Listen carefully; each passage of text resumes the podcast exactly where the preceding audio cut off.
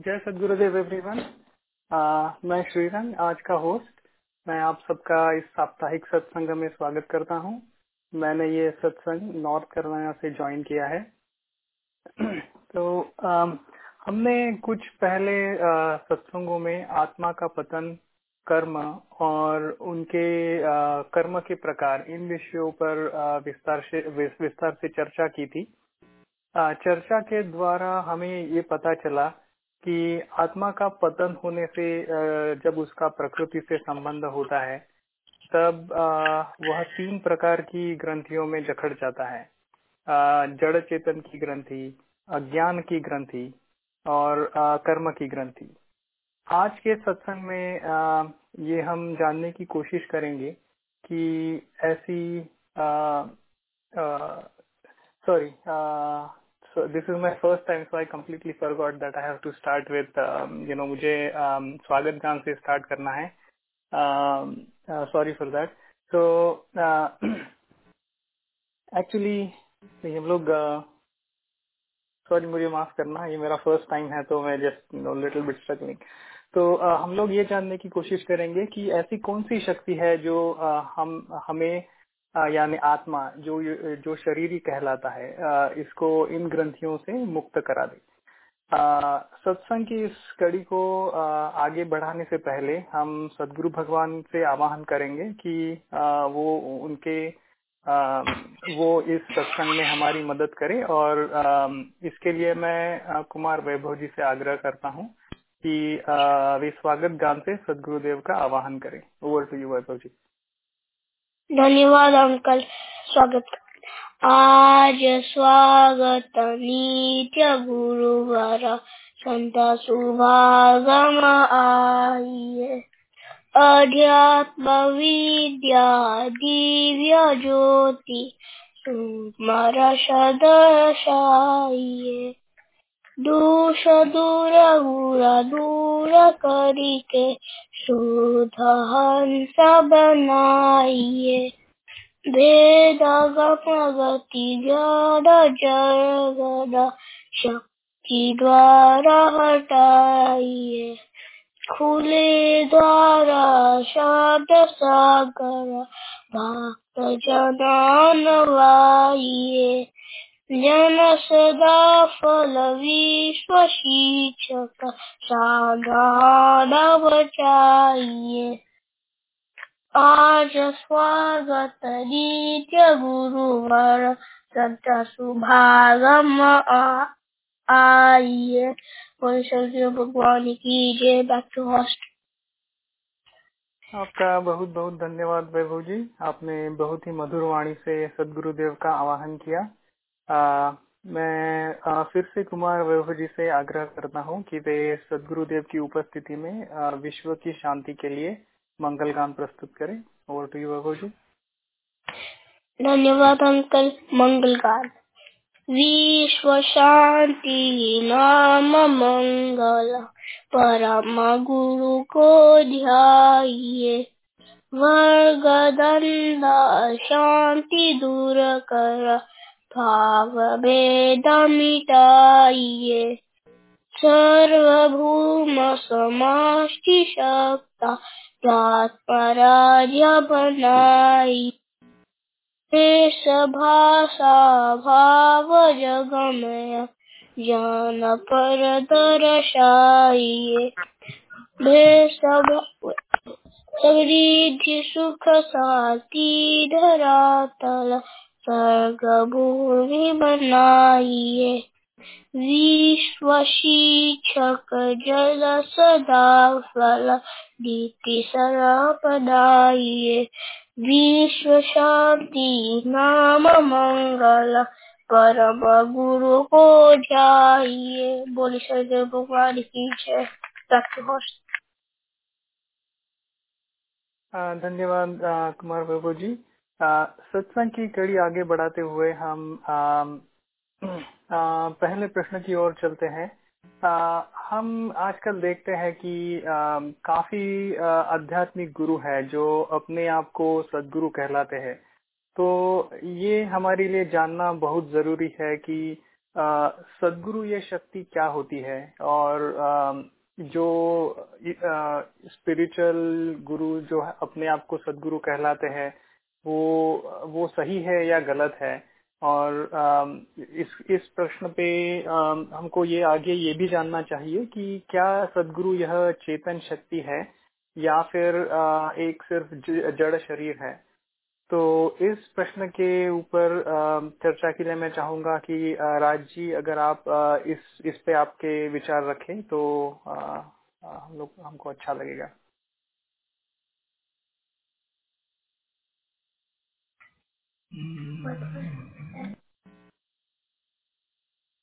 राज जी आप कॉल पे हैं?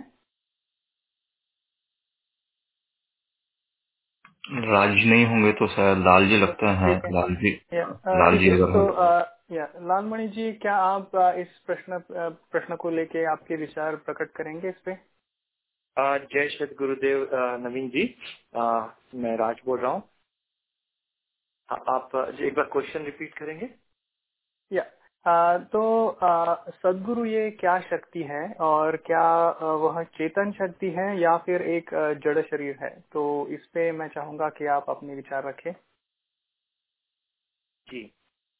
बहुत ही सुंदर प्रश्न है अध्यात्म में तो प्रश्न जितने भी होते हैं, बहुत अच्छे होते हैं। हम सबके लिए हमारे ज्ञान को वृद्धि करने के लिए होते हैं। और आज के परिवेश में तो ये बहुत ही महत्वपूर्ण हो गया है इस प्रश्न के उत्तर को जानना।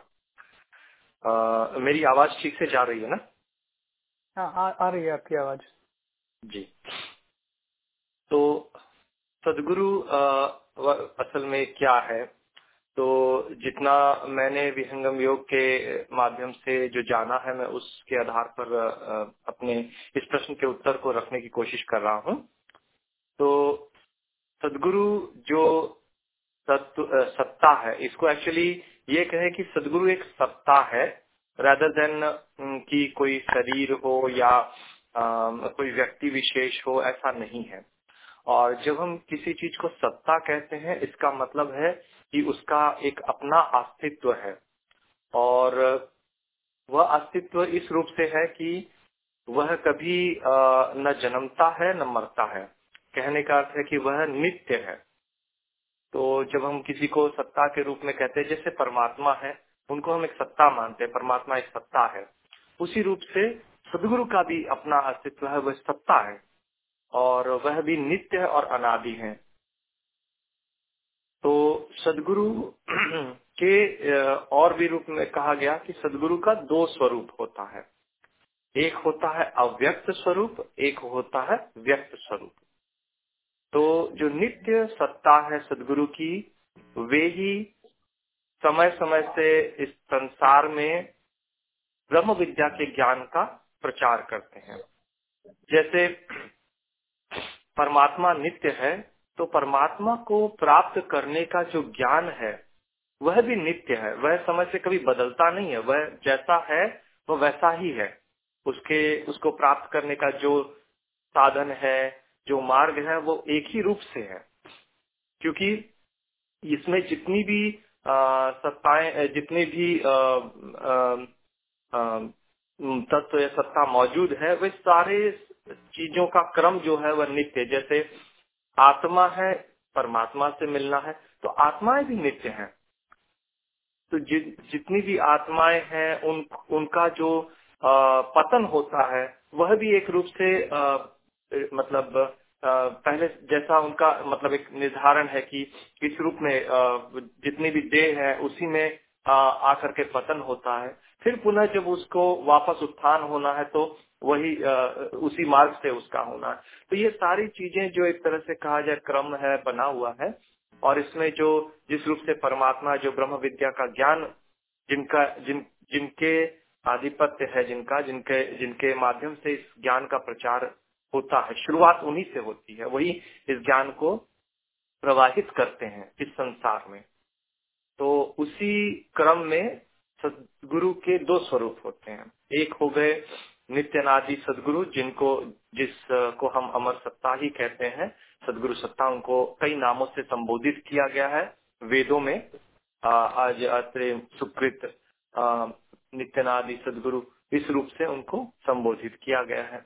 और वे जब अपनी ज्ञान की धारा को किसी मुक्त आत्मा को दे करके संसार में भेजते हैं तो वह स्वयं सिद्ध सदगुरु कहलाते हैं। वही अगर अपनी धार को किसी ऐसी आत्मा में प्रवाहित करते हैं जो संसार में है, जो जिनसे पूरा साधन सब कुछ वो करते हैं अब कठिन परिश्रम करके इस ज्ञान के मार्ग में आगे आगे बढ़ते हैं और सदगुरु उन्हें गाइड करते हैं, उन्हें निर्देश, आदेश देते हैं और उनसे साधन करवा के जब उनकी साधना उनकी वो परीक्षाओं में उत्तीर्ण होते हैं तब जाके सदगुरु उनको आ, उस ज्ञान को आ, देते हैं और धार प्रवाहित करते हैं उस आत्मा के अंदर में। तो उनको आ, हम परंपरा आ, उनको हम अभ्यास सिद्ध सदगुरु कहते हैं। और इसके बाद अभ्यास सिद्ध सदगुरु के द्वारा इस संसार में उस ज्ञान की धार को पुनः वे अपने आ, आ, जो भी अगले उत्तराधिकारी होते हैं, जिनकी भी परीक्षाएँ होती हैं, नित्यनादि गुरु भी परीक्षा लेते हैं। तो जब उत्तीर्ण होते हैं तो फिर उनमें वह ज्ञान की धार को जो संभाल सकते हैं, उनमें प्रवाहित करते हैं और उसके माध्यम से परंपरा सदगुरु होते हैं। तो सदगुरु को देखा जाए तो वही नित्य नित्यनादि सदगुरु की धार है, जो अलग अलग रूप में प्रवाहित होती है। कोई भी व्यक्ति विशेष अपने से सदगुरु अगर कहते भी हैं तो यह गलत बात है। क्योंकि सदगुरु एक अपने में सत्ता है। सदगुरु की अपनी अलग कलाएँ हैं, उसमें अलग शक्तियाँ हैं। बीस कलाएँ अलग से होती हैं सदगुरु की। तो वह सारी चीज़ों का होना एक सदगुरु के अंदर होती है और वो धार आती है नित्य नादि सदगुरु से। तो शरीर रूप से हम अगर किसी को मान रहे हैं जिसमें अगर धार नहीं है तो फिर वह सदगुरु नहीं है। तो यह बहुत ज़रूरी है जानना कि सदगुरु असल में है क्या। और जिस शरीर में वह धार प्रवाहित होती है, वे व्यक्त रूप के सदगुरु हैं। तो स्वयं सिद्ध सदगुरु हुए या अभ्यास के सदगुरु है परंपरा सदगुरु हुए, ये सब व्यक्त रूप में जो संसार के अंदर हमें व्यक्त रूप में दिखते हैं, मिल जाते हैं, जिनकी जिनकी दया हम पर होती है तो उनके दर्शन हमें प्राप्त होते हैं। तो वे वे प्रत्यक्ष रूप में है जिनको हम शरीर रूप में हमको दिखता है। और नित्यनादि सदगुरु भी आ, समय समय पे प्रकट होते हैं संसार में। साहब कबीर के रूप में प्रकट हुए और भी पहले प्रकट हुए। स्वामी जी ने तो लिखा है कि नित्यनादि गुरुदेव चारों युग जग प्रकट किया। तो चारों युगों में वे प्रकट हुए हैं अपने ज्ञान की धार को प्रवाहित किए हैं। तो सदगुरु जो तत्व है, वह एक सत्ता है और चेतन सत्ता है। चेतन का अर्थ है कि जिसमें अपने से हम जानते हैं कि चेतन को कहते हैं, जिसमें इच्छा, ज्ञान, प्रयत्न तो होता ही है।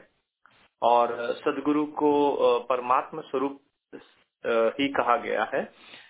तो इसीलिए उन, उनके अंदर वह सारे कलाएँ, गुण सब मौजूद है जो जिनको हम परमात्मा के अंदर देखते हैं या समझते हैं। तो सदगुरु की बड़ी महत्ता है और ये चेतन सत्ता है। और ये हम सभी को हर समय सदगुरु देखते हैं। सदगुरु हमें हर समय देख रहे हैं। जिन, जैसे जैसे हमारे संस्कार है, क्रम है, हम हमें अगर इच्छा होती है तो फिर सदगुरु हमें दया करते हैं मार्ग देते हैं, प्राप्त होते तो ये बहुत ही महत्वपूर्ण बात है कि हमें ये जानना कि इस संसार में अगर व्यक्त रूप में सदगुरु कहीं मौजूद है तो हमारे लिए बहुत बड़ा सौभाग्य है। क्योंकि हम उनके पास जा सकते हैं उनके दर्शन हम प्राप्त हमें हो सकते हैं। तो क्योंकि सदगुरु मिलना ही बहुत कठिन है, बहुत दुर्लभ है। अनेकों जन्म निकल जाते हैं, तब कोई सदगुरु जब होते हैं, तब अगर हमारा जन्म है तो हमारा सौभाग्य है। क्योंकि सदगुरु हर समय नहीं रहते संसार में। यह समय काल से सदगुरु शक्ति आती है और उस फिर कुछ समय में अपना फिर लुप्त भी हो जाती है। तो ये हमारे लिए बहुत सौभाग्य बात है कि सदगुरु किसी व्यक्त रूप में इस संसार में हो। और सदगुरु पूर्ण रूप से चेतन होते हैं, चेतन सत्ता है।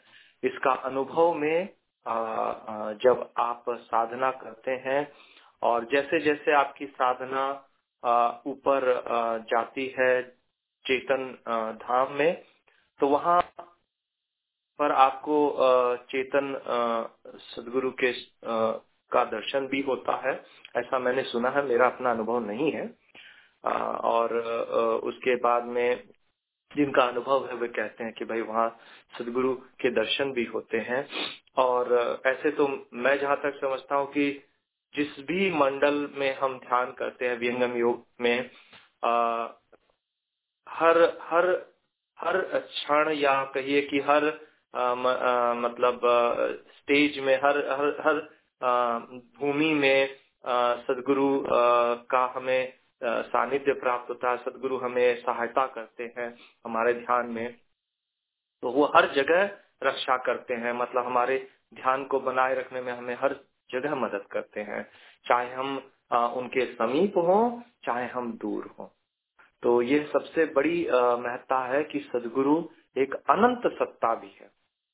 अनंत का मतलब वह हर जगह मौजूद है उनको ये कहिए। हर जगह मौजूद है और वह हम सबको हर समय देखते हैं हमारी साधना को देखते हैं हम क्या कर रहे हैं तो जैसे जैसे साधना होती है, हमें जब दरकार भी होती है तो सदगुरु हमारे उस तरह से हमें आदेश निर्देश भी करते हैं। ऐसा नहीं कि सदगुरु किसी एक स्थान पर है तो वहीं पर है, नहीं। वह सुदूर देश में भी अपने शिष्यों को देख लेते हैं और उन तक अपना संदेश भी पहुँचा देते हैं। ऐसी बहुत सारी कलाएँ होती हैं सदगुरु के अंतर में। तो सदगुरु इसीलिए एक बहुत बड़ी सत्ता है और चेतन सत्ता है। ओवर टू मतलब मेरी समझ से तो uh, इतना uh, शायद मैंने उत्तर दिया होगा। Over to Naveen ji. Shrirang ji so धन्यवाद राज जी आपने इस प्रश्न को बड़े ही सरल तरीके से समझाया और uh, आपने बहुत ही जो इन्फॉर्मेशन हम लोगों को चाहिए थी जो सबको पता होना चाहिए कि सदगुरु ये तत्व क्या है और उनका महत्व क्या है। तो आ, आ, मैं चाहूँगा कि और किसी को इस पे अगर कुछ आ, अपने विचार प्रकट करने हो तो वो आगे आए।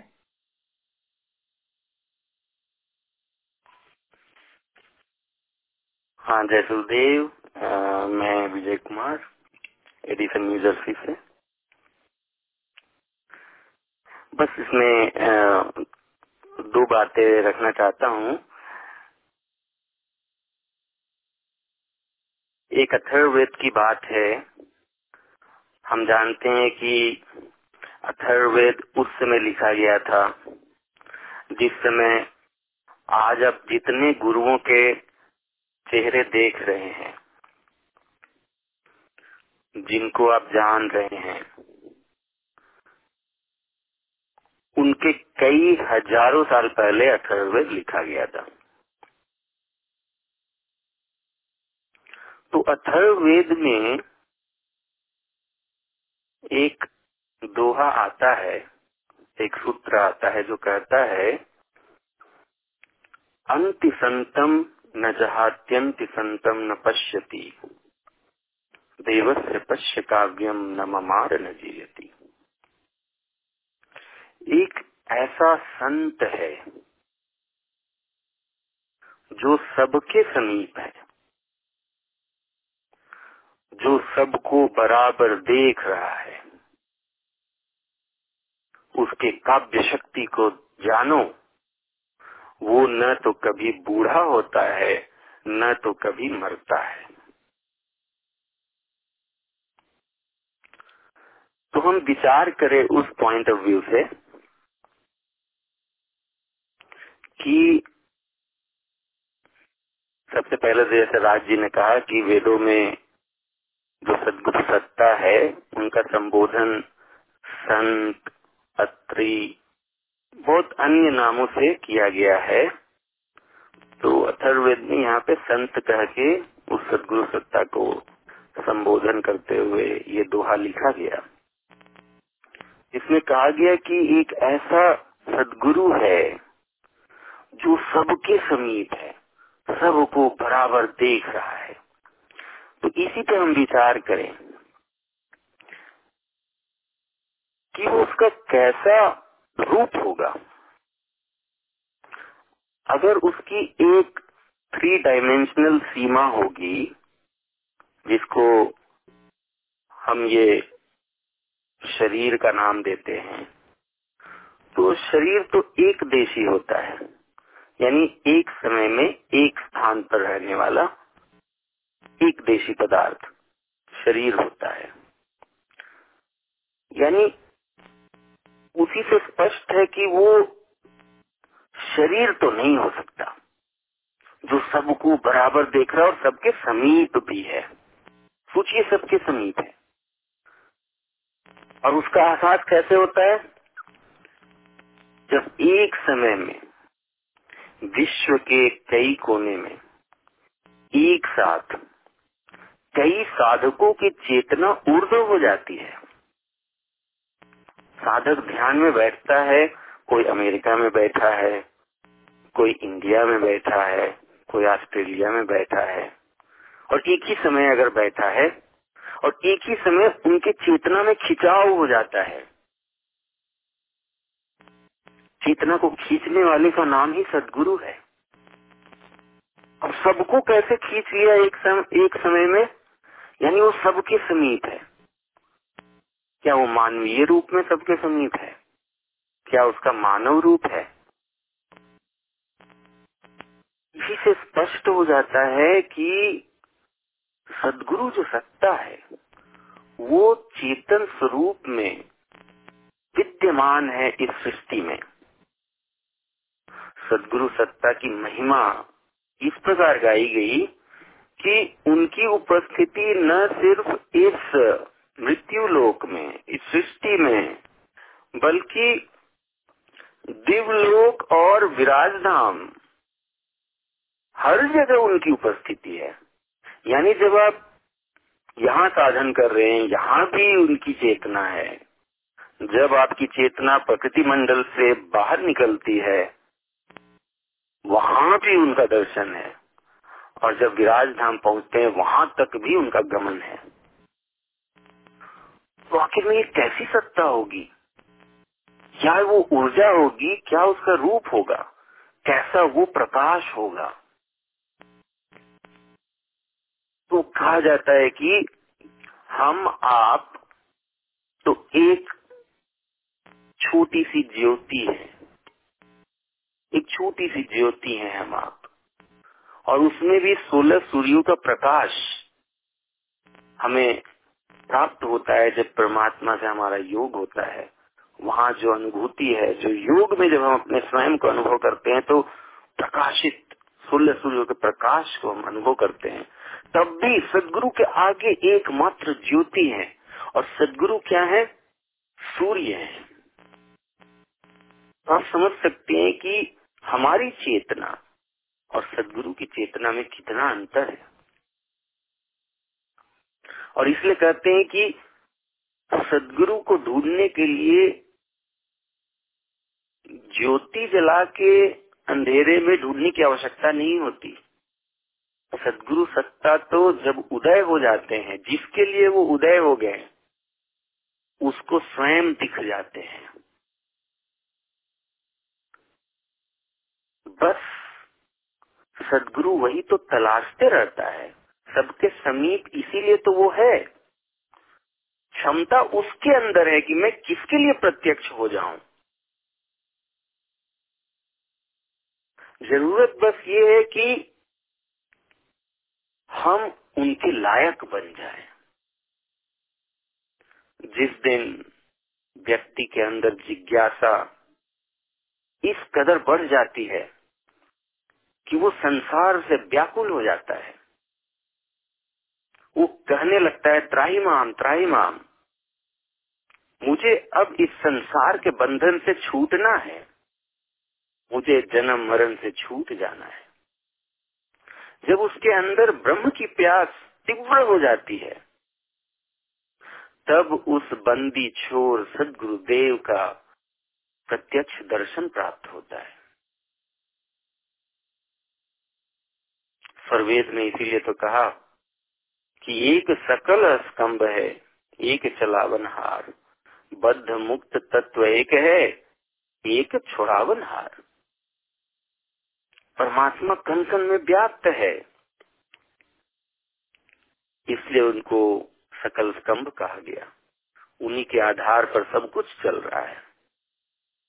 एक चलावन हार भी है, यानी जिनके कंप से ये सृष्टि की सारी प्रक्रिया चल रही है, जिनको अक्षर ब्रह्म कहा गया। बद्ध मुक्त एक और तत्व है जिसको आत्मा कहते हैं, जो अनंत है। हम आप कभी बंधन में तो कभी मुक्ति में। और एक जो सत्ता है, उसको छुड़ावन हार कहा गया। यानी एक और सत्ता है, जो न आत्मा है, न अक्षर ब्रह्म है, बल्कि परमात्मा के सदृश, परमात्मा के समान एक और सत्ता है, जिसको छुड़ावन हार कहा गया। जिसके बारे में ही आस ग्रंथ जो है उनकी गरिमा का गान गाते हैं कि गुरु कैसा है? गुरु साक्षात पर ब्रह्म वो तो ऐसे दिव्य गुणों से आच्छादित है कि परमात्मा का ही वो रूप है किनके लिए वो गाया जाता है। क्या वो गाया जाता है? जब हम कहते हैं गुरु ब्रह्मा गुरु विष्णु गुरु देवो महेश्वर, गुरु साक्षात पर ब्रह्म तस्में श्री गुरु नम। किस गुरु के नमन के लिए ये दोहा गाया गया, हम भाव में आकर के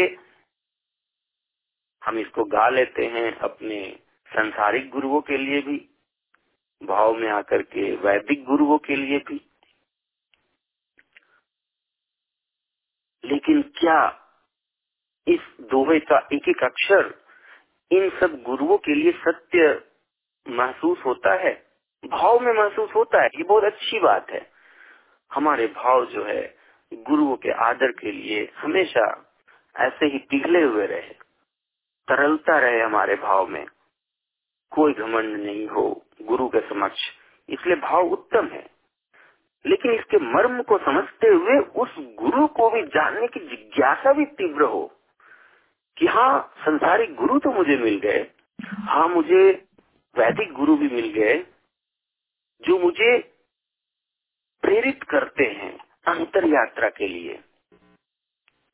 जितने भी आज संत हैं जो समाज सेवा के लिए लगे हुए हैं, मानव सेवा में लगे हुए हैं, मानव जो आज स्वार्थ में अपने जीवन को बिल्कुल मलिन कर चुका है, उसको उज्जवल करने के लिए कितने संत लोग आज सेवा में लगे हुए हैं। सब आदरणीय हैं। सब काम कर रहे हैं सदगुरु का ही। समझ लीजिए कि सदगुरु के वो सेवक हैं, क्योंकि सदगुरु यही तो चाहते हैं कि सबके अंदर अध्यात्म के प्रति जागृति आए। सारे संत जो हैं, जो आज सेवा में लग रहे हैं, जो प्रवचन कर रहे हैं, सब सदगुरु के अनुरूप शिष्यों को तैयार कर रहे हैं, चाहे जिस रूप में भी हो। लोगों को संसारिक मोह से हटा करके ज्ञान में उनको स्थित करने के लिए मदद कर रहे हैं।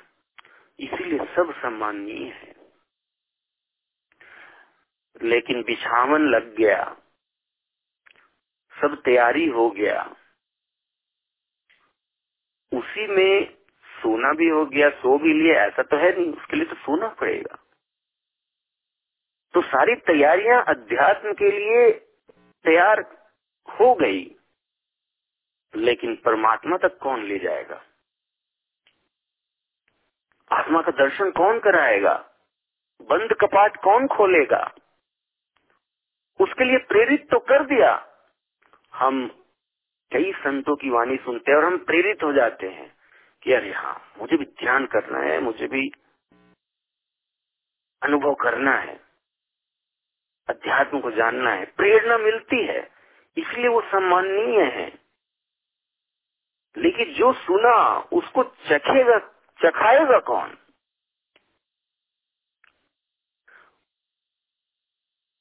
पल में अलख लखावे संतोष सोई सदगुरु कहावे। जो आपने सुना, जो हमारे दृष्टि में नहीं आ सकता, जो हमारे अनुभव पटल में नहीं आ सकता खुद से उस अदेखनीय, अलख वस्तु को भी दिखा देने वाला जो सत्ता है, वो सदगुरु है। इसलिए उस सदगुरु के लायक बनने की ही पूरी तैयारी अध्यात्म की यात्रा है। जो पहले से ही हम सबके समीप है। जो बराबर यही टटोल रहा है कि कब मेरा ये पुत्र फिर से अपने घर को लौटने के लिए व्याकुल हो जाए। वो तो व्याकुलता का बस इंतज़ार कर रहा है। उसके बाद वो कैसे नहीं आएगा? सदगुरु सदाफल देव जी महाराज लिखते हैं स्वरवेद में कई जगह पर कि वो सदगुरु सत्ता कभी खारी में, कभी बलिया में विधिकुट में कभी झूसी में, कभी हिमालय पर, कई बार प्रकट होके उनको मार्गदर्शन दिए और कहते हैं, ये प्रमाणित करता है, ये प्रमाण है कि इसका मतलब है कि वो नित्य नादी सदगुरु हर युग में प्रकट होते हैं। वो अपने स्वयं के अनुभव से, स्वाधिकार से इस बात को प्रमाणित करते हैं कि अरे, हमारे सदगुरु जो इस संसार के सदगुरु हैं, जो जगत गुरु हैं, जो नित्य चेतन सदगुरु हैं, वो संत रूप में प्रकट होकर के मार्गदर्शन देते हैं। लेकिन किनको देते हैं? जो व्याकुल हो जाता है उस परमात्मा को जानने के लिए। तो सदगुरु ये सत्ता है। अब ये सत्ता जो मानवीय रूप में है ही नहीं, इनसे हमें संबंध स्थापित करना है। तो ये विचारणीय प्रश्न है कि जो सबके समीप है, जो चेतन रूप में है, एक प्रकाश, चेतन प्रकाश है उसका, जिसका अखंड मंडलाकार स्वरूप है। अखंड मंडलाकार है व्यापक विश्व महान। सो सदगुरु का रूप है अनुभव में पहचान। आखिर उस सदगुरु से मेरा संबंध कैसे बने? ये विचारणीय प्रश्न है। हमने कई गुरुओं से संबंध स्थापित किया है। उनको सुन के प्रेरणा भी मिलती है। वो एक चरण हो गया। एक चरण हमने पार कर लिया। अब चिंतन ये हो कि मैं अपने अंदर ऐसा कौन सा परिवर्तन लाऊं? कौन सी योग्यता लाऊं कि मेरा संबंध उस नित्य नादी सदगुरुदेव से हो जाए?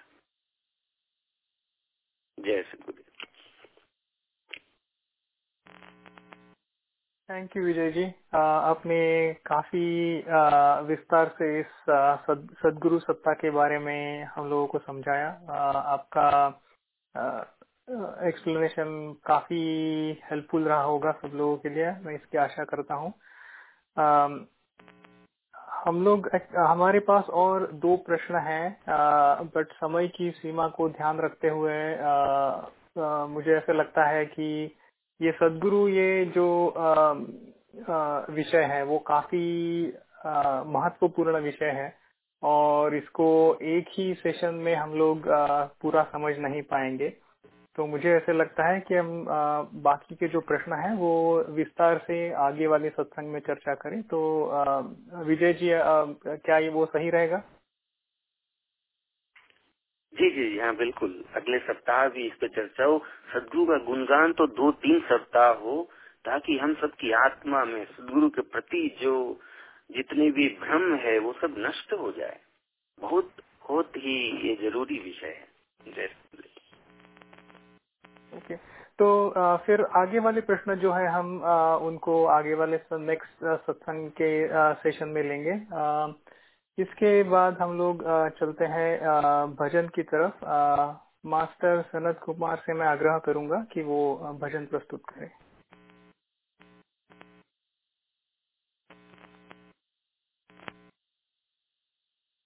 सनत कुमार।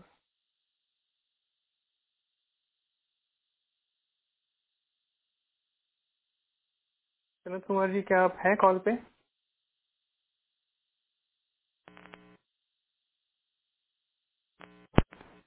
ठीक है लगता है कि आ, वो नहीं है कॉल पे। तो आ, मैं आ, आ, मुझे दिख रहा है कि तीन नए नंबर है जो इस सत्संग से जुड़े हुए हैं। तो मैं चाहता हूँ कि अगर इस सत्संग में कोई हेलो? धन्यवाद अंकल। जय सदगुरुदेव आप सभी को। भजन बिना सदगुरु के सुमिरन के नहीं जीव को करारी है। बिना सदगुरु के सुमिरन के नहीं जीव को करारी है। गर्भ में दुख पावता भजन प्रभु की सकारी है। फये जब गर्भ से बाहर पड़े जब गर्भ से बाहर काल को तू भी सारी है। बिना सदगुरु के सुमिरन के नहीं जीव को करारी है। बिना सदगुरु के सुमिरन के नहीं जीव को करारी है। भजन सुंदर है, सो जागा। विषय के सुख में जारी है। शुद्ध विध नारी में भूला। शुद्ध विध नारी में भूला। भजन तजी बन अनारी है। बिना सद गुरु के सुमिरन के नहीं जीव को करारी है। बिना सदगुरु के सुमिरन के नहीं जीव को करारी है। श्वास श्वास हरि सुमिरो, कुशल तब ही तुम्हारी है। सदा फल मुक्ति हो जग से, सदा फल मुक्ति हो जग से। नहीं तो दुख भारी है बिना सदगुरु के सुमिरन के नहीं जीव को करारी है। बिना सदगुरु के सुमिरन के नहीं जीव को करारी है। धन्यवाद। धन्यवाद, मास्टर सनत कुमार। अपने बड़े ही मधुर और सुरीली वाणी से भजन प्रस्तुत किया और वातावरण को प्रसन्न कर दिया।